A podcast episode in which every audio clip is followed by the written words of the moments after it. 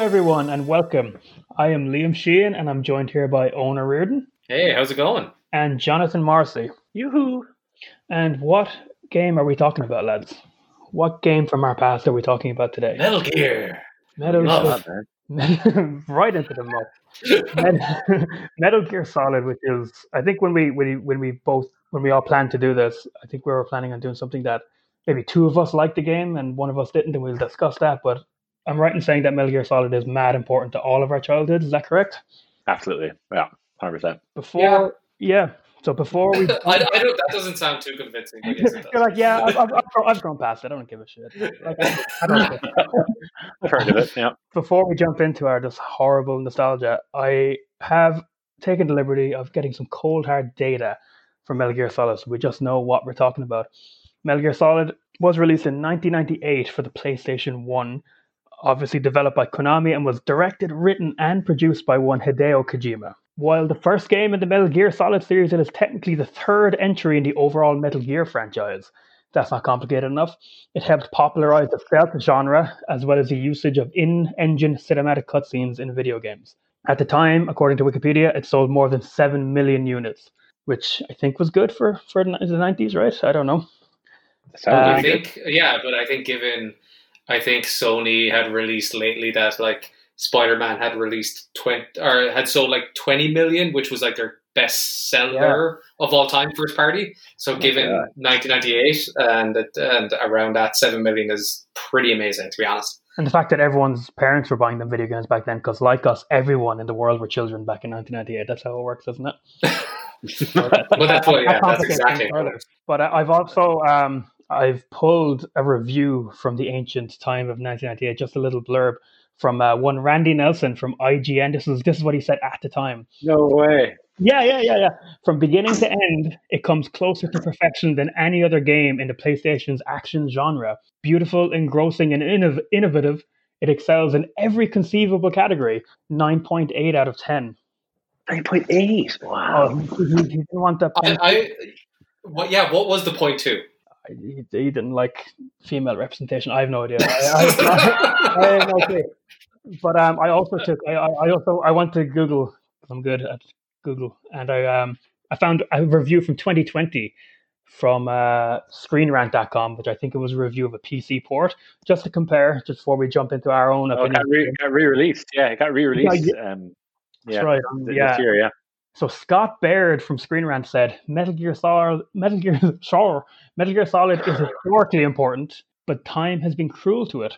People who are interested in the history of Metal Gear Solid should start with the second game. Two out of five. Oh, that, that, Oh, Two out of five? Scott that- Baird that is- he doesn't give a shit, man. He, he's always been opinionated. I know that from googling him at one time. we're going to spend the I rest of this that podcast just talking about that review. Like if this if, if this one else. episode if, if this one episode podcast stands for anything is that like you know we are rivals of Scott Baird and we've always have been since we began recording.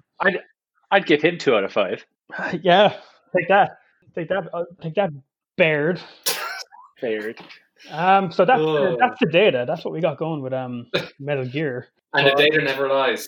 But And then- the uh, yeah, of- yeah, I, I got some of that from well, sorry, most of that from Wikipedia, so it could have been it could have literally been lies, but I think it's true. That's that's super interesting that that there's still that point two missing from MGS one. I think like- that- I think there was always that thing where it's like, oh, we can't give this game ten out of ten. That was IGN's thing for years, yeah. And I, and I also don't think it is a 10 out of 10 game, as much as I love it. Yeah, yeah, yeah.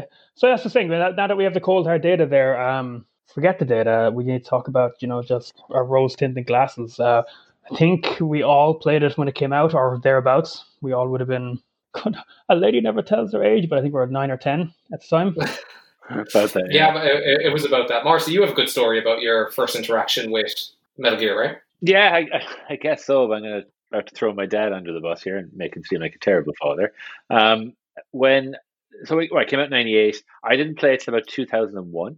Um, but I remember like early 1999. I think I might be a bit off with the dates here, but uh, my dad came into the room and he's like, "I got you. Uh, I got you the new Metal Gear, the Metal Gear game." He didn't know the full name. I literally lost my shit. I was like 11. I was so excited. It was unbelievable. We'd just gotten a PlayStation, which we had swapped for someone's N64. So we can talk about that another time. Nineteen Um, bizarre. that's the only currency we Yeah, it have. was a bizarre deal. Um, so he, he, he was in his bag, went back out to his car, and he brought it in. And as he was walking from the car to like to the, I was waiting outside by the window. Don't tell me you Um, broke the disc. No, no, no. It, it, God. the, the case looked really weird. It was like a fully grey case. It was very, very thin and narrow. looked like a CD case. And so he came in, he gave it to me. It it was. It was the soundtrack to Metal Gear Solid 1. Ah, go Um, away. I swear, I swear to God. Uh, If you if you listen to this, you'll definitely hear this. But um, I, like I thought I was devastated at the time. I was like a really snotty nosed kid, so I was like giving out, and I was like, "Oh my God, this isn't the game. How rubbish!" And he was like, kind of, he was like, "Oh, sorry, trying to be a, a good dad." But what ended up happening was I listened to that. I listened to the shit out of that CD. It's that because the soundtrack for the first Metal Gear is so good. Um, everything. dude, I'm, like, I'm pretty sure I burnt that uh, legally, of course, back in the day. I'm pretty sure I burnt uh, that soundtrack because of you and from you. I, I, I actually guarantee you probably did as well. I still have it. Uh, it's here with me in Canada. Uh, I, I still I brought it with me, which is so lame. Um, but then about it was a while later. It's like maybe two years later. Um, uh, no, it three. Oh, this makes sense. Now it was three years later. Um, he brought back uh, Metal Gear Solid Two. I know we're trying to focus on one here, but he brought back Metal Gear Solid Two. And I was like, "Oh, Dad, I haven't played the first one yet." And he goes, and he- "But he goes, I got you that too." And I was like, "Oh my god!" And he got you a CD player to play it today because he didn't still didn't. done.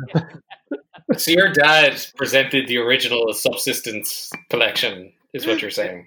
Basically, it was, uh, it was such a good day, man.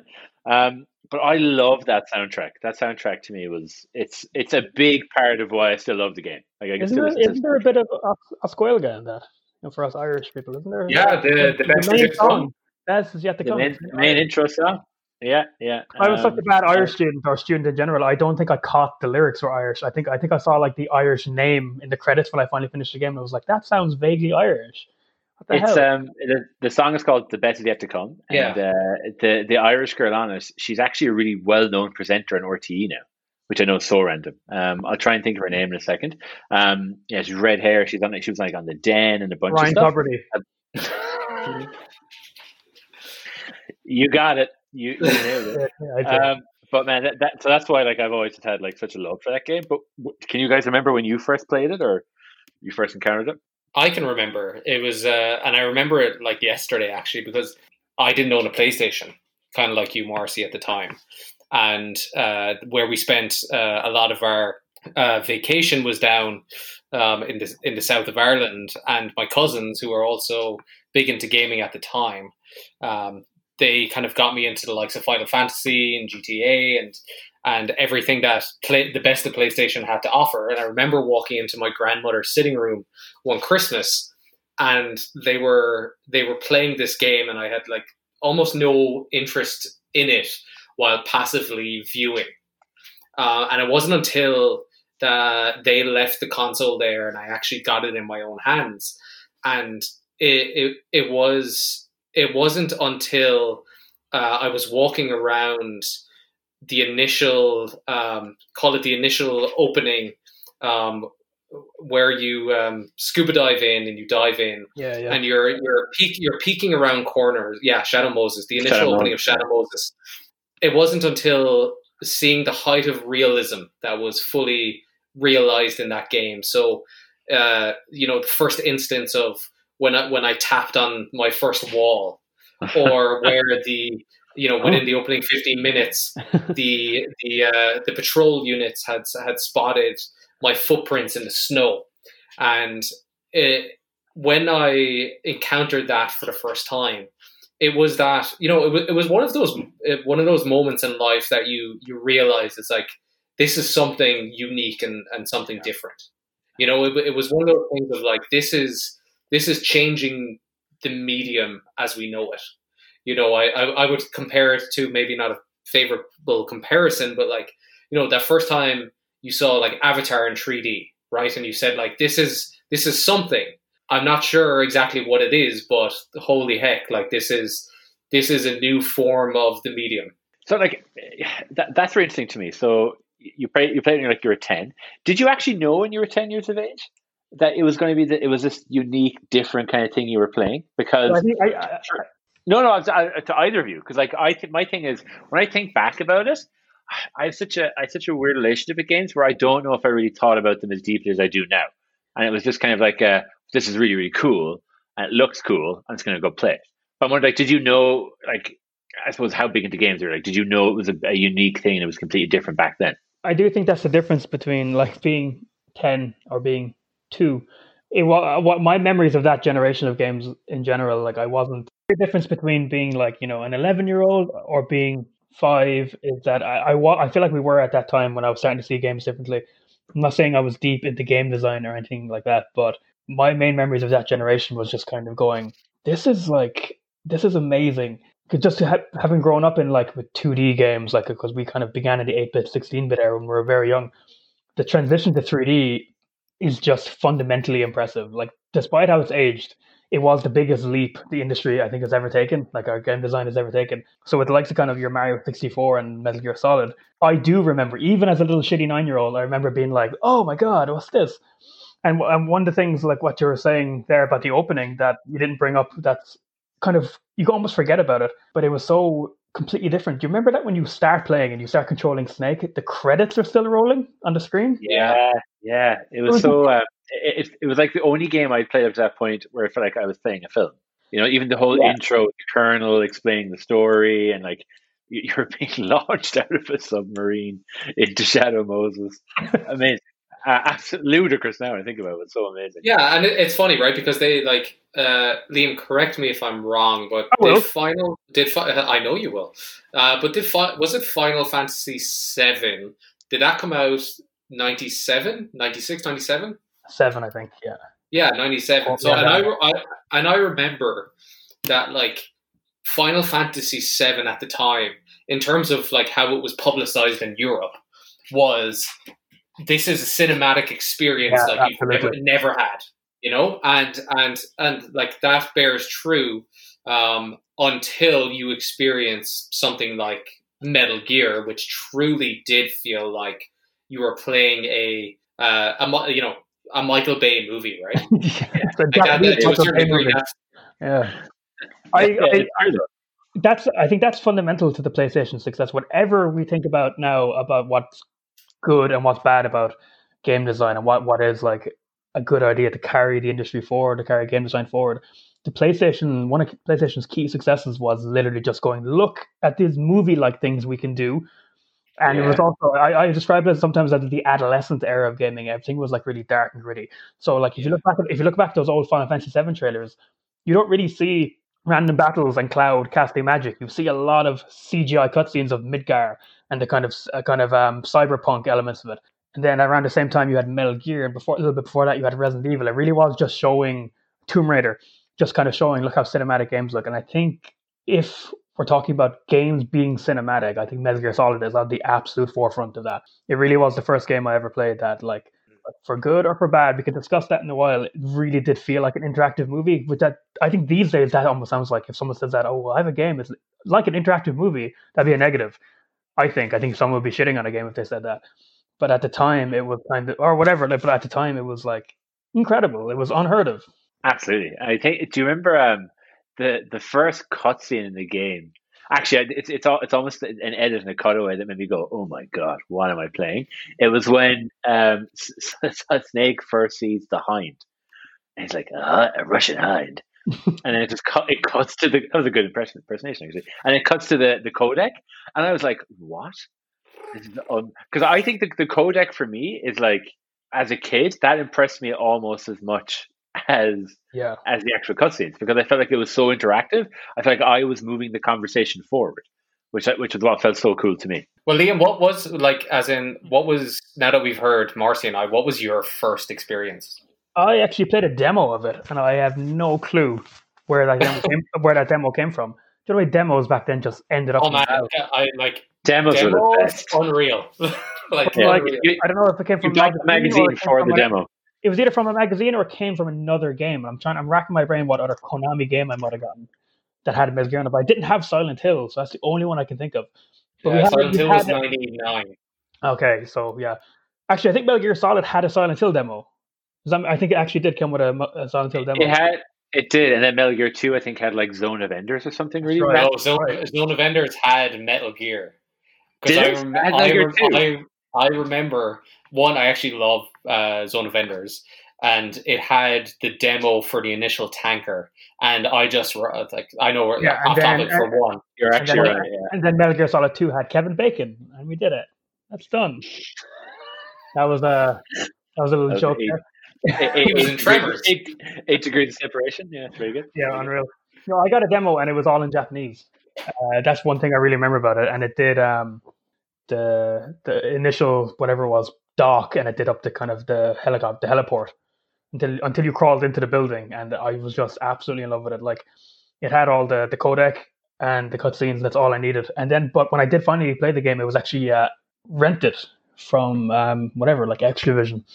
And, Wait, uh, when you said Liam, you said you did the Japanese version. Was it like the Japanese audio and everything? and with subtitles, yeah, absolutely. It was like, whoa, well, I should do impressions, but it was like, um, yeah, yeah, yeah, but it was, yeah, yeah, it was absolutely Japanese, uh, Japanese uh, recording with um, English subtitles. That's probably worth something now. That's probably that's probably worth money now. That's really really And I guarantee if I root it around, I still have that fucking thing. You But, have uh, everything, bud. You have everything in No, that house. Everything that's everything that's useless to anyone. Pog. So I um, anyone want some Pog? oh, I have so many pogs. My Alf Pogs. Uh, I I recently uh, replayed it, uh, Mm. which I remember I remember pulling, which I found. This is probably a conversation for another day, but it was so hard trying to find a way to easily play it. I spent almost two weeks trying to figure out a way to get it because my PS3 was messed up.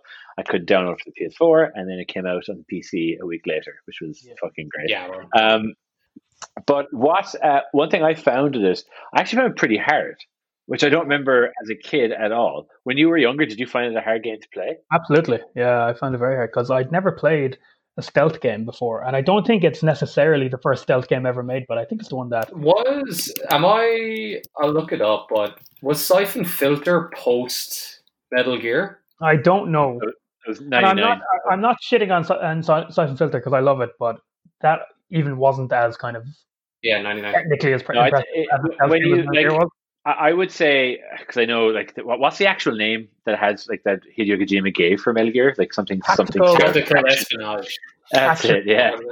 like like to me because I I remember that summer when I played Metal Gear, I played Thief two.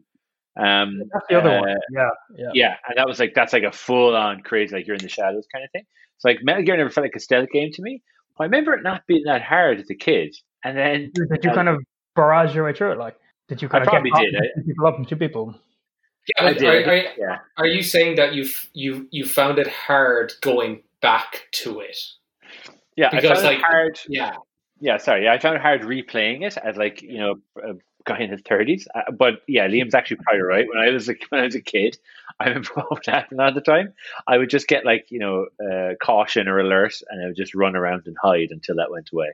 but that Uh, was it. Like that was the other thing in terms of like you know you uh, of, of its day and of its time in terms of like the third person action view that it had. It was so uh, you know to a certain degree was so revolutionary because it, it like it moved that 2D landscape into the 3D space, right? So as in like you're so used to at that time and place, you know, for that transition to take place, you know, it's it's a bit easier than rather than going from, you know, something like um, Phantom Pain, where it's you know a behind the shoulder camera view, and you're used to that to going to this, you know, it, really in essence, it really is a, you know, it's almost a, two and a half D kind of perspective. It is. It's uh, more above you than behind your back at that point. It's kind of like uh, the camera is always above Snake. It's kind of playing almost like an old kind of uh, Zelda game or something, except that it's fully 3D environment. So it's you kind of forget it almost. Except it had like dynamic camera. So there's a bit when you're climbing up a mad tower with like um 50 floors, and it's the camera. ladder, yeah. Yeah, but when you're actually like when it's telling you to sneak around, you're usually above Snake. I think I think so was two. I think that's what's kind of the kind of sneaky kind of trick of uh, Metal Gear franchise that they're yeah, like you said, on they almost they're almost like playing a 2D game, kind of. hmm They they need to match your radar system because that's how the stealth system works. So if you're looking at your radar in the top corner, which is an overhead map with dots moving around, you you need to be playing overhead as well, and and you are, if I remember correctly. But I was going to say Yeah, um, uh, what needs to be said. Sorry, Marcy. Uh, what needs to be said is um, we all continued playing the franchise. Like we didn't quit after Metal Gear Solid One. We're all big fans of the franchise. and for many reasons. Yeah, um, the ongoing narrative, but um, which, we, which I understand. But um, do you think going back and playing Metal Gear Solid One is hard because it's aged, or do you think it's hard because all the quality of life things that, that the sequels added that you it's so fresh in your mind that you're suddenly going back and you can't even aim a gun, you can't choke, you can't choke people out. Excuse me, but you can't like there's no like hiding bodies or anything like that. All the or do you think it's just it's an old PS1 game and it's just a bit dated?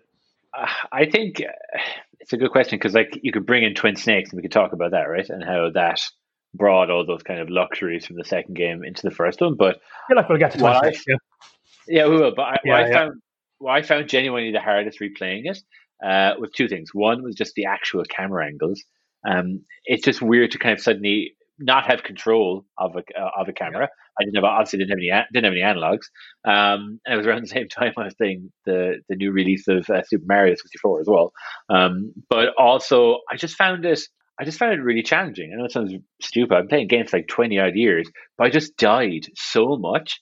And again, this is probably another conversation for another day. But maybe games today are just much easier now.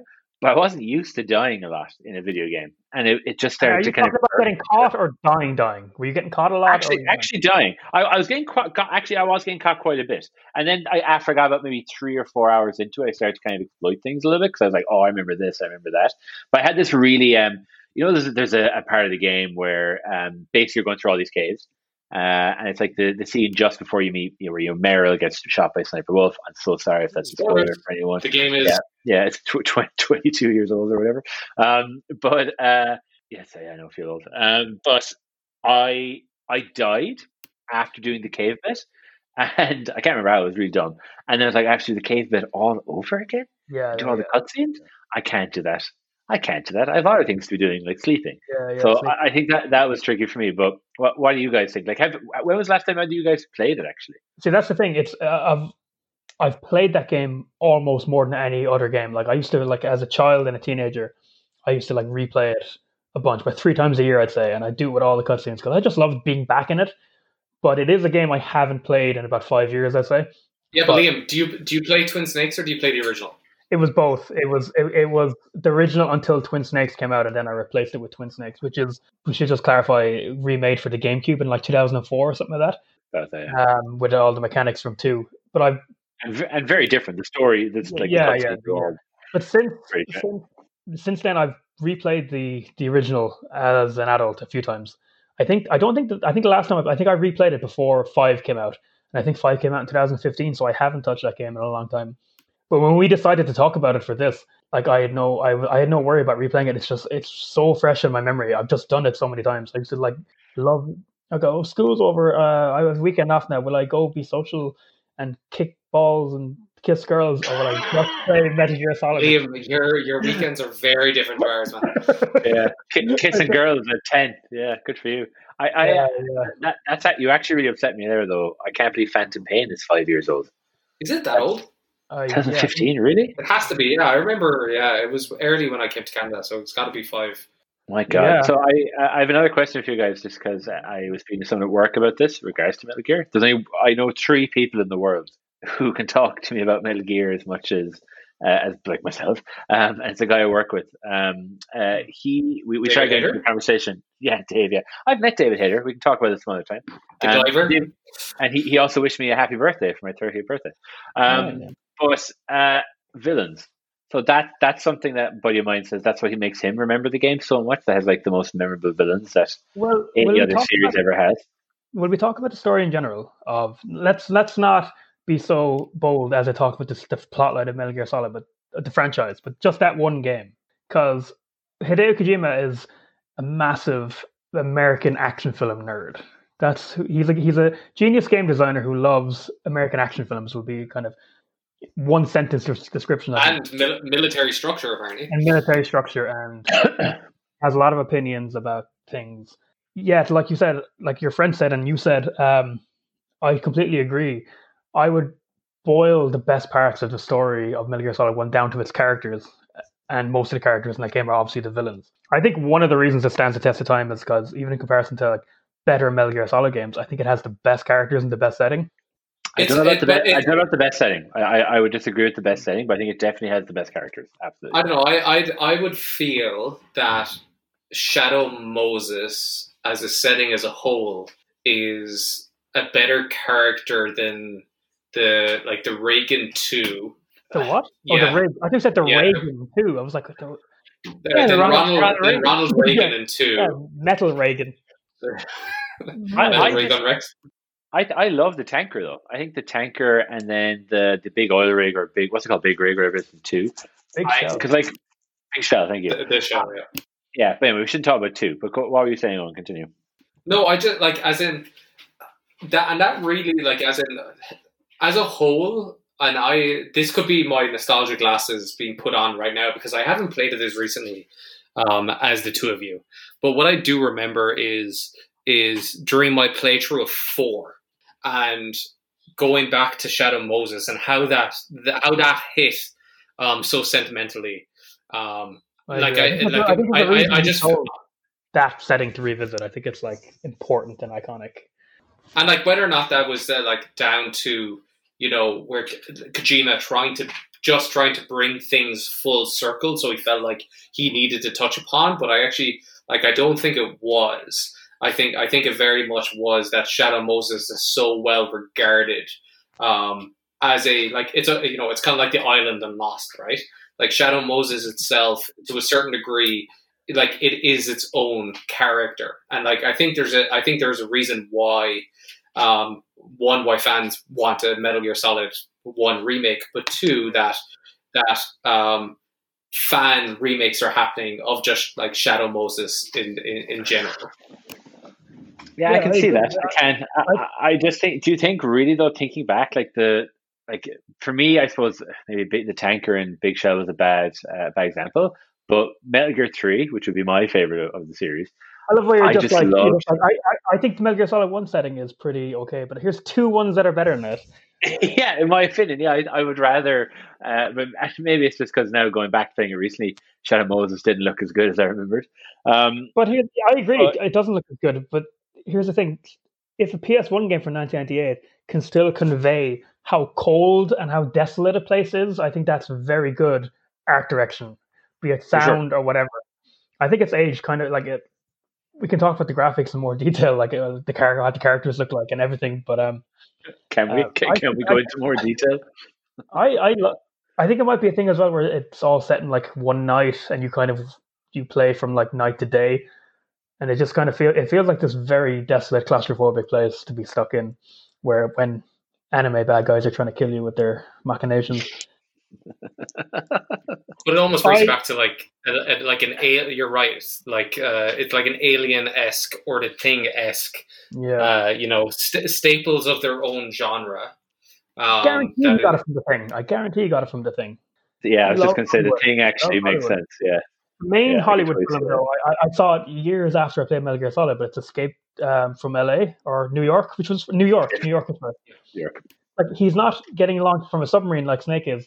Um, like Solid Snake is. And his name, his name is also Snake. His, his name is also, he's falling from so ridiculous. The whole setup of Escape from New York is like I when I first watched it, I was like, Kojima basically ripped this whole thing for his beginning for the beginning of his game. That's where he got the, the most of his vibes vibes is a technical term. That's where he got most of like the kind of um, the direction of Metal Gear, definitely, and just kind of um, re- reiterates the fact that he just loves American action movies, but he is from Japan. So that's what I love about Metal Gear Solid um, and the series is that it's uh, it's like American action movie sensibilities from a very very Japanese point of view, and that kind of um, concoction is just fucking wonderful. I think it's so unique. There's no one else doing that or, or, attempting to do it. It's it's it's just so unique. What, what, going back to yeah, go ahead, Marcy. Go ahead. I was probably going to say something you were saying. I was saying going, going back to villains. Like, what do you think? Because I think the villains in Metal Gear One are just such a huge part of it for me. What, what like? Um, well, well, Marcy, why don't you give a brief rundown of the plot of the game? What's it? Uh, what's it about? Who are these Absolutely villains? Absolutely not. Absolutely not. It's about nothing, Liam. Like It's it's about- yeah. It's about like twelve it's- things. I would actually say it's about too many Yeah, things. Is, is the Dude, I, I've read the graphic novel and made me even more confused. I have no fucking idea what it's about, which is But look, uh, in, in broad But- strokes, Solid Snake has to go to an island off the coast of Alaska because terrorists have a nuclear weapon, and there's a robot. That's the. but I think I think the good thing about the villains is that they don't have anything to do with the fucking story at all. Like Vulcan Raven, what the fuck has he got to do with the story? they're just they're, Absolutely they're, nothing. they're a band. Like they're, there's the main villain, and he has his team. You gotta. I think that's a very that's good it. way. That's a very good way to structure because you're not writing for a movie. I think that's a very good way to structure a video game because you're working through the team of bad guys to get to the top guy, and you're learning information as you It go is. along. It is like it's the one thing I think about. Right? It's it's like it's we go back to you know those 2.5D sensibilities, and we go back to like um, essentially you know you think of like Mario and you think of levels and you think that's what you kind of remember to a certain degree, right? It's like there is your different Bowser levels, there is your Koopa Troopers, there's this like there's this like ragtag group of villains, and like how do you translate that into into an American action movie? And that's like that's exactly how you do it. It's very like what's that Bruce Lee movie where he basically fights a different person at a different level of a tall house and just So, keeps going uh, up. Way the Dragon? Maybe? la- his no, it's his last one. It's the one he died making. Um, Yeah, I did. Yeah, something With game of Norris. game of. Fuck man, I didn't think I'd have to dip into my Bruce Lee knowledge. I told Game you of- we would. Game of something, right? Game of Death. Game of Death. Is it Ga- Game of Death. Is it? It's probably probably I don't know. Jamie, Google it there. so, Um, dis- so dismissive. Game yeah, of Death, uh, whatever. It sounds like it sounds like kung fu. we all know what it is. Uh, but that, but that's what I think. That's what I love about it. Like that each time you're you're basically just moving closer and closer to getting Yeah. to liquid. Definitely, Um, uh, that, that that's what just made I just loved it as a kid. Just like I, I loved all the battles. I, I even though some of them are ludicrous, but just that kind of that feeling of progression, just getting towards liquid was was so good. So, like a, gen, a genuine question, which I actually don't think we've even like off the podcast we've talked about before. Oh. Um, in, in in terms of um, favorite uh, Bruce Lee movies. No, uh, like, right. Yeah. Uh, that, that, that, that Game of Death one. Yeah. it's the one I can remember half of. A game of something. Game of Enter, enter, enter the death, whatever it's called. um, it like what your actual favorite, obviously the uh, boss fight or boss encounter in in Metal Gear One is. Well, I'll go The- for the I'll go for the obvious one just because it it's something that needs to be talked about when you talk about this game anyway, and it ties into Kojima as um, a developer. It's uh, the Psycho Mantis boss boss fight, which has become iconic, and it was incredible and unheard of. So you, you're fighting a psychic man in a gimp suit, and he's floating around, and he's, he's doing he's doing he's doing a lot of nefarious shit with, with female characters. He's he's, he's rambling their mind. Yeah, yeah, but. Kojima wrote it. Um, and then, yeah, you start fighting him, and none of your bullets hit. You're in like a, you're in an office, and he's throwing furniture and statues at you, and none of your bullets hit. And he's like, he's being a right old prick. And then um, the screen goes blank, and Hideo comes up in the left hand corner, which is you know the first name of the creator. But when you're a kid, you're like, hmm, is this like an audio? Is this a TV setting? I have no idea what's happening. And we're we're we're in 1998, so we're still in the cusp of that. We're it's the very end of it. The internet was you know becoming very much a universal household thing, but we're still in the cusp of finding out information from games from people like talking about it and learning it from kind of you know magazines and shit like that. Mm-hmm. And it became this famous thing like how do you beat Psycho Mantis? How do you do it? And the solution, as you both know, I'm just building it up now, is to remove the PS1's controller from one and put it into the, the two player controller thing, and then you can't read your mind. And I think it's a shorthand for Kojima's brain as a designer, just completely like nothing anyone would think of. I, I I'm not even going to call it good. Um, it, it's it's incredible. It is incredible. It's also completely like too difficult to figure out. I would never have thought of it. I don't know how me and my brother figured it out back in the day. I'm, I assume we learned it from somewhere because there was no part of my. I'm not built to go. I got this. I got like this. that, the And bit ju- on the floor and moved the, and changed the controller. and, and the bit just before as well, Liam, where he actually is like, "I'm going to read your memory card." He starts Yeah. reading out Yeah, previous save save stuff you had. Can you So read your memory card? And he tells you I- he I- says- he says a different quote depending on like because you're supposed to sneak around and sneak around soldiers, and but depending on how many people you killed, he kind of says a harsher thing about Snake. Or you're not very cautious if you got caught a lot and shit like that. He kind of yeah, it was brilliant. It was absolutely brilliant. Um, First time again, like no, like at the time, and like even it hasn't happened many times since. Just all brand new, innovative. You know, you can call them genius or good or tacky, whatever you want to call them, but all just different and really, really cool. Yeah, it's iconic, Yeah. isn't it? That you know, I think it's one of the main things that the game is remembered for. I would say. I think people who It haven't is. played it know, know about the Psycho Mantis uh, boss fight. It is. I, I like. I gotta call out. Um, you know, I I would say it was probably Kojima's follow on um, from that kind of uh, real life experiment um, combined with gameplay mechanics. Um, I don't know if you two know of Boktai. Uh, the Mhm. sun is in your hand. Yeah, the the Game Boy Advance game. So essentially, uh, it was about this va- uh, young vampire hunter, and he fights uh, immortals using a vamp or the solar powered gun. And Kojima had developed a device for the GBA that you use. So, like the device had solar panels. So in real life, you would have to power your like essentially this device that would power your cartridge that would then give your character um, way. uh, weapons life.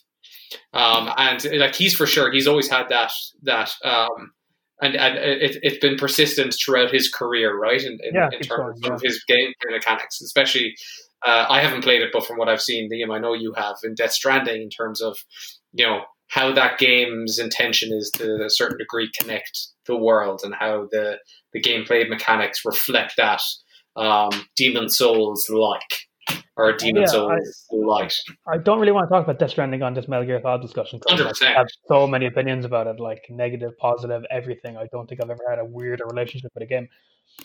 But I, w- I will just say really briefly, I would still describe him as one of, if not the most interesting, if nothing else. I don't think all his products are super successful, but I think hmm the most interest and like there's a lot of talk about how he needs an editor. Like he's just kind of you know he needs some. He's too big now, and he needs someone to say like kind of at his side, going, "Hey, Kojima, maybe not this, maybe not this."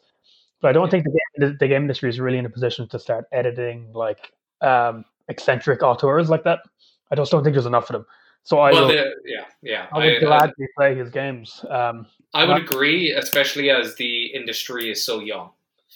Um, what on like so on while we're talking about bosses, I, I, I had assumed that you would have, have like Psy- Psycho Mantis, I had uh, predicted and, and read your Oh. mind. okay. Oh, I Um, get it. I get that. That's pretty good. Yeah, exactly. Like- Thank you. like- I'm not. I'm, like I'm not Wolf. really gives it though. So Sniper Wolf is actually would be my Mm. choice for boss Brilliant. battle. But yeah, you, like- fight her, you fight her twice.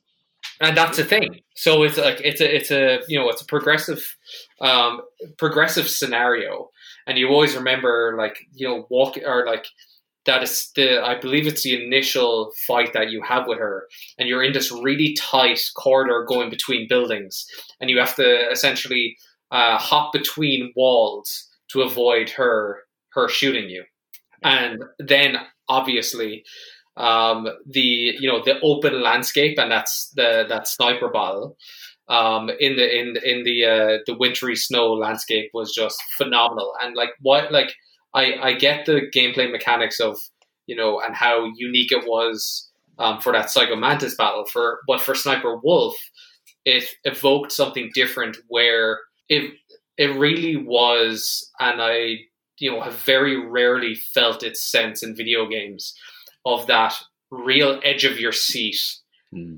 um, kind of scenario. And long as Um, well. Exactly. Mm.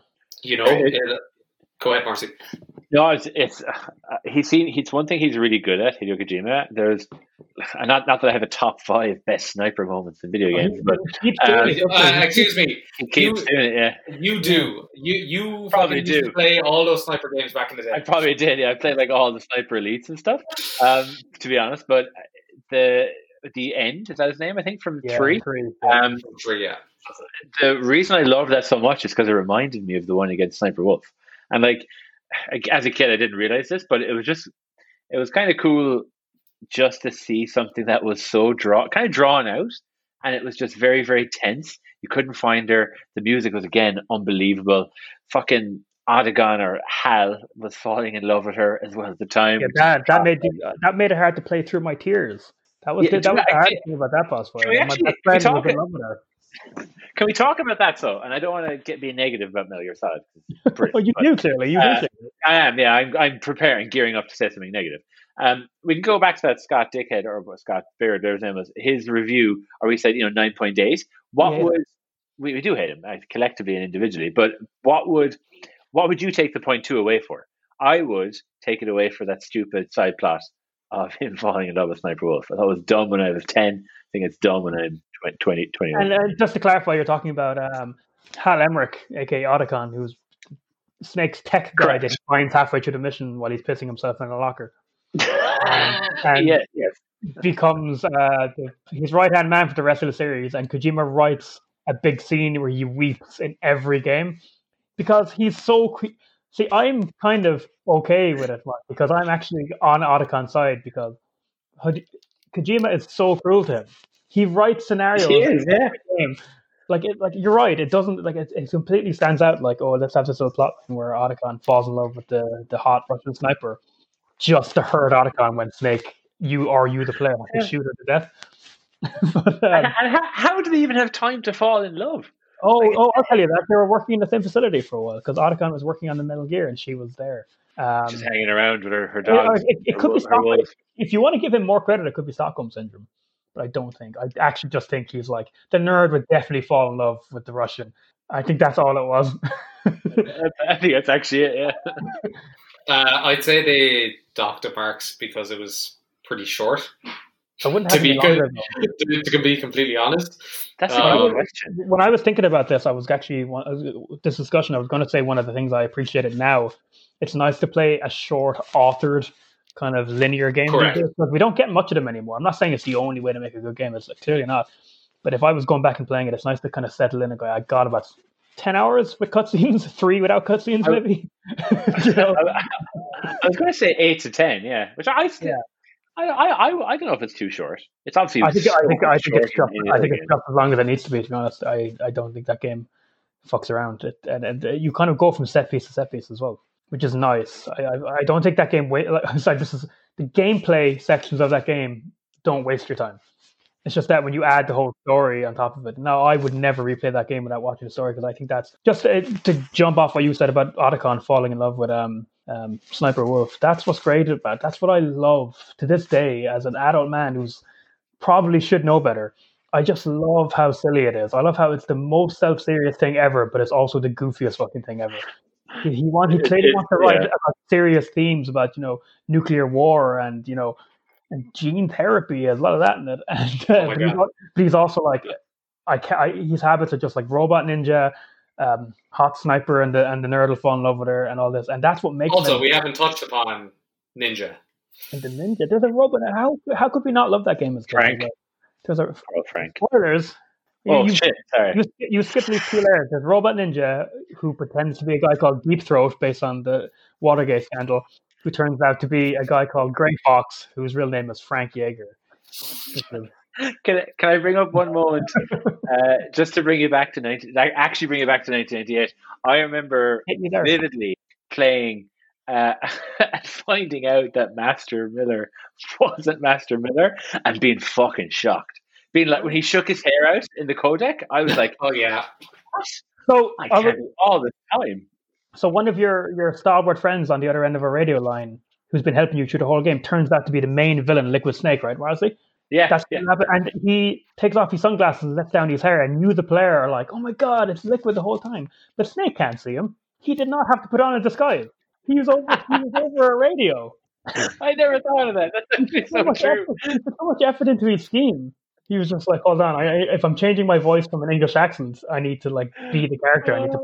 put on. I, it's brilliant. Like my sunglasses, Snake. He's like, I, I couldn't see you. I didn't know you were wearing sunglasses, man. It's a bone. It's a bone. It's a bone in my ear, lad. The codec's a bone in my. I can't. I don't know what you're saying. Like, That's right. so funny. That's It so, is. so It's, funny. it's, it's wonderful. That's another example. I just I think that's that's the bread and butter of Metal Gear for me. More so because I don't think it's like is it a good story? And I mean I mean that in the most loving way possible because I do love it. I would like. I would argue that before he truly went down the rabbit hole of two, um, which really threw a lot of spanners in there.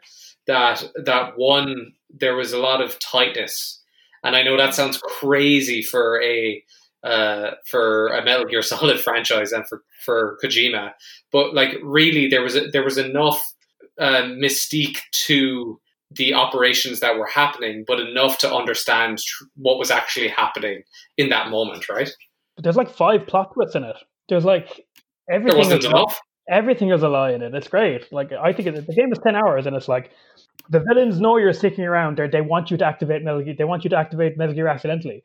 Also, the people who sent you in, they're lying to you. They've made you a disease, a carrier of a disease. Just like, and also, Yeah. one guy talking to you is a villain.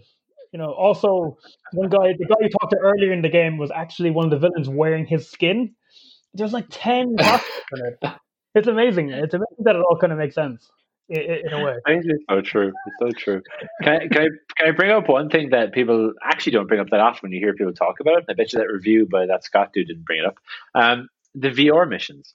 And I know it's like Mm. separate to, to the game, but when I replayed it recently, I, I actually love the VR missions. They, they hold up surprisingly well. Yeah, um, did you play? Yeah. Did so did you play them a lot when you when you played it first? I it's so funny to bring you brought that up. I haven't thought of it in years. I haven't played those in a long, long time. I did used to play them as a kid though. Never got the actual VR missions game that came out based on that though. Yeah, I, it- I never played that, but it's just uh, the that line, uh, impressive, Nick, is just like Impressive. burned Nick. into my brain forever. Yeah. Is he in a Yeah, computer? almost. Is he in a computer? Sorry, I don't. That was the most innocent question I've ever asked. Uh, what what are the VR missions? Is he in a computer? Who's the voice? That's actually a good point. And even it, there's also all the other bits in the first game of like those weird uh, surveillance camera, like surveillance camera footage of Colonel, the Colonel speaking to Snake and like Oh, the brief on the mission. Yeah, can- which is like a whole side can thing in the menu. 45 minutes of content before you play the game if you want. He just had no chill. He was just like, nah, I'm writing this. I don't care if it's an interactive medium. I'm putting in 45 minutes of briefing that you can completely miss if you don't go to it in the main menu. If I replayed that game, if I replayed that game now, I watch him. I think it's great. I think it's good. Um, it's good build up. Is it is it the best game that came out for the Yes. PlayStation One? Uh, oh, there's a couple of Final Fantasies I like more than this. I think It's a tough question. I do. I, I hate to say it, but Like I would, like without a shadow of a doubt, it's definitely like it's got to be top. Like without a shadow of a doubt, it's top five, right? Oh, I guess easily. like, without a doubt. Um, easily. I, I, like for me, it's num- for me it'd be number one. But like I guess you guys have put what Final Fantasy seven, maybe eight. Is eight Maybe PS2, PS1? It's not- nine. I'll nine go- for I'll me. go- I'll go seven and nine and put eight behind it just to be kind of um, conscientious towards Metal Gear. But I love I love the Resident Evils as well. Yeah, and like for like for me in that like in that era, right? So like I told you, like I didn't own the PlayStation when the Metal Gear came out, so I owned it um, when the uh, the miniature uh, PS One, as it was actually Mm. known at the time. That that's that's when I really dived into the, like the PlayStation era. Um, but like for me, like Silent Hill was like a, yeah. I know we're getting off topic now, but like as in Silent Hill in terms of like where I rank things, like that was huge, huge for me. I just love that the horror genre, and like I like I played my Final Fantasy seven and eight on PC, so nine was like the first one that I got for uh like PlayStation, and it's still my favorite. So as in like that's what that how it pushes top five for me because I have seven, nine, Silent Hill, Metal Gear. Liam, I uh, I don't know if I've told you the story, but back in the day, I borrowed just we were talking about Silent Hill. I borrowed Silent Hill two off of Owen because he hadn't even talked about it at school all the time. It's an incredible horror game, uh, and I wasn't really into horror games at all. I had never really watched a horror movie either, and this is where this is my hatred No, of horror. it was Uh, it was uh, that was PS2. it was I PS2. remember, Yeah, you're I right. remember it's PS2. Yeah, yeah. Yeah, it was. You're right. And so I was, I was so excited to play it, and I brought it home and I had it in. I was like, "Oh, this is a bit, this is a bit spooky, a little bit weird." And then that scene happened where your walkie-talkie starts going. That's the Turn, turn evil. That's the turn off evil. TV. Never played it again. So that was Is that- it. That was just like that two? absolutely petrified. It was two. Yeah, it was two. It's like one of the best games ever Absolutely made. man. No, I'll never play it. Absolutely terrifying. Which, which was it? Which was its goal? It ties into Metal Gear Solid series because Snake saves the day at the end of it. He comes in and he's like, Well, it kind of does because PT "Oh god, is a Kojima game. yeah." We almost had. Here's an aside. Yeah, we almost had Metal Gear's creator Hideo Kojima doing Silent Hill. That would have been the best timeline. Never happened because of bad developers. We'd be thankful we have we have Norman Yeah. Now, lads, I have taken the liberty of um, compiling a list, which I think is a sort of mood board for just the general, the whole general feel and vibe of Metal Gear Solid 1. I think it's the best way to kind of sum up the game. For me, I think. I've compiled a list of the Hi. Liam. uh, you- Yeah, uh, I'm just imagining a fucking black and white postmodernist splash of paint everywhere. board. Yeah, yeah this, this represents my childhood innocence when I played the game. This one represents uh, Otacon. No, um, I have No, I've done what I think are the top 10, not the best, but just top 10 quotes from Metal Gear Solid. Mm, just, awesome. that kind of, Brilliant. I, I think get each, you know, it just gets right at the each little nook of the story and the, the prose. And I'm going to read them out now if that's okay with you guys. It'll only be a second. I, I just hope number one is what I want number one to be. Well, well, If it's well, not, if it's not, I'll be devastated. You just clutch, clutch your teddy bear tightly and you just wish, okay? Okay, here we go. Number 10. I'm going to do a little bit of acting here as well, maybe. Like, um, number 10. When you want to use the codec, push the select button. And I think that really that really sums up the idea Kojima didn't really give a shit. I love, I love how you pre- you preface that by saying, "I'm going to do a bit of acting."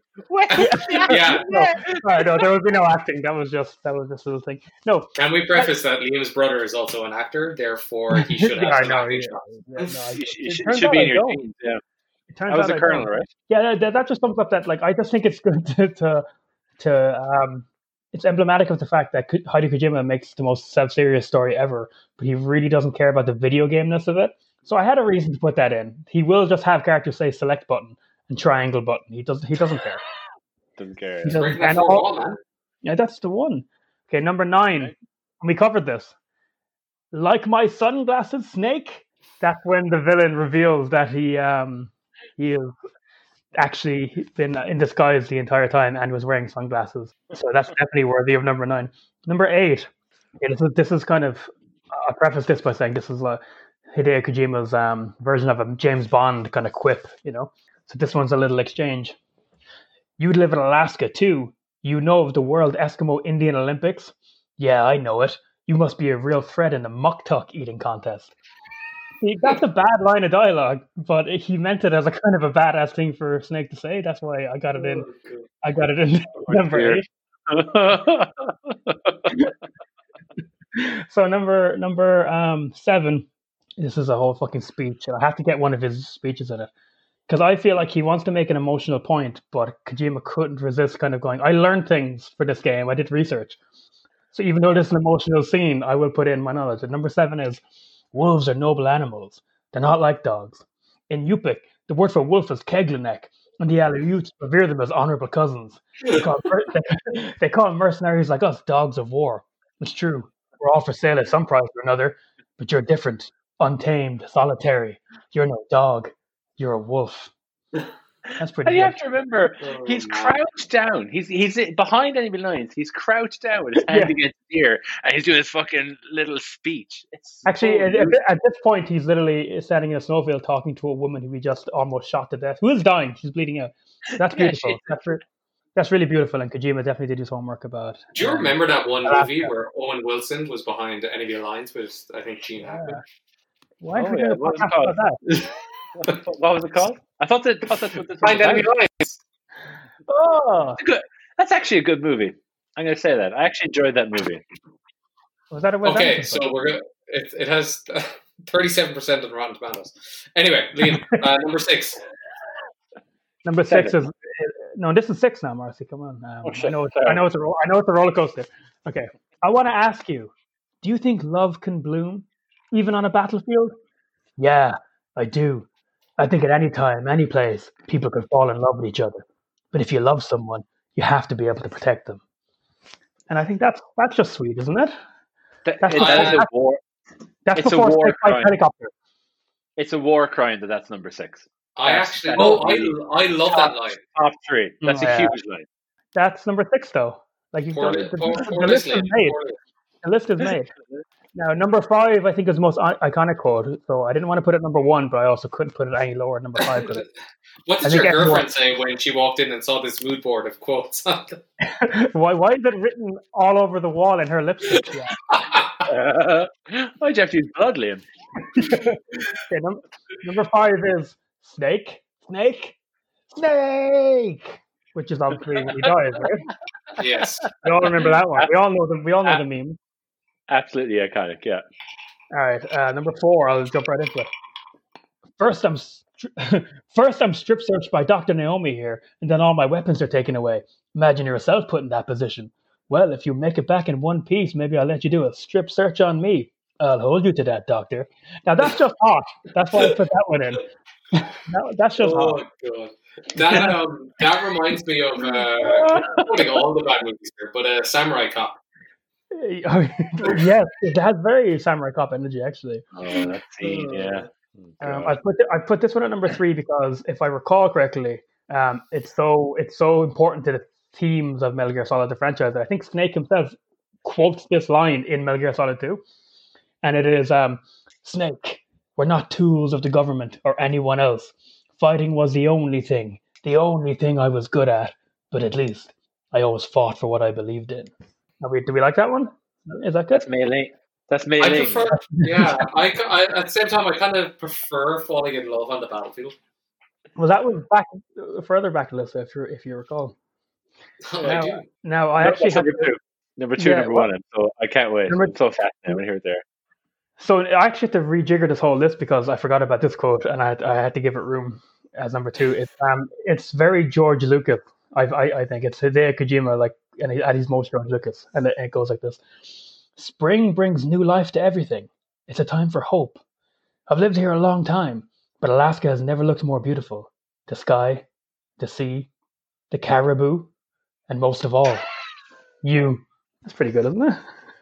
Is that Snake speaking to Emmer? That's oh no, that's the other ending. A snake speaking to the female character. Thank God, am I right?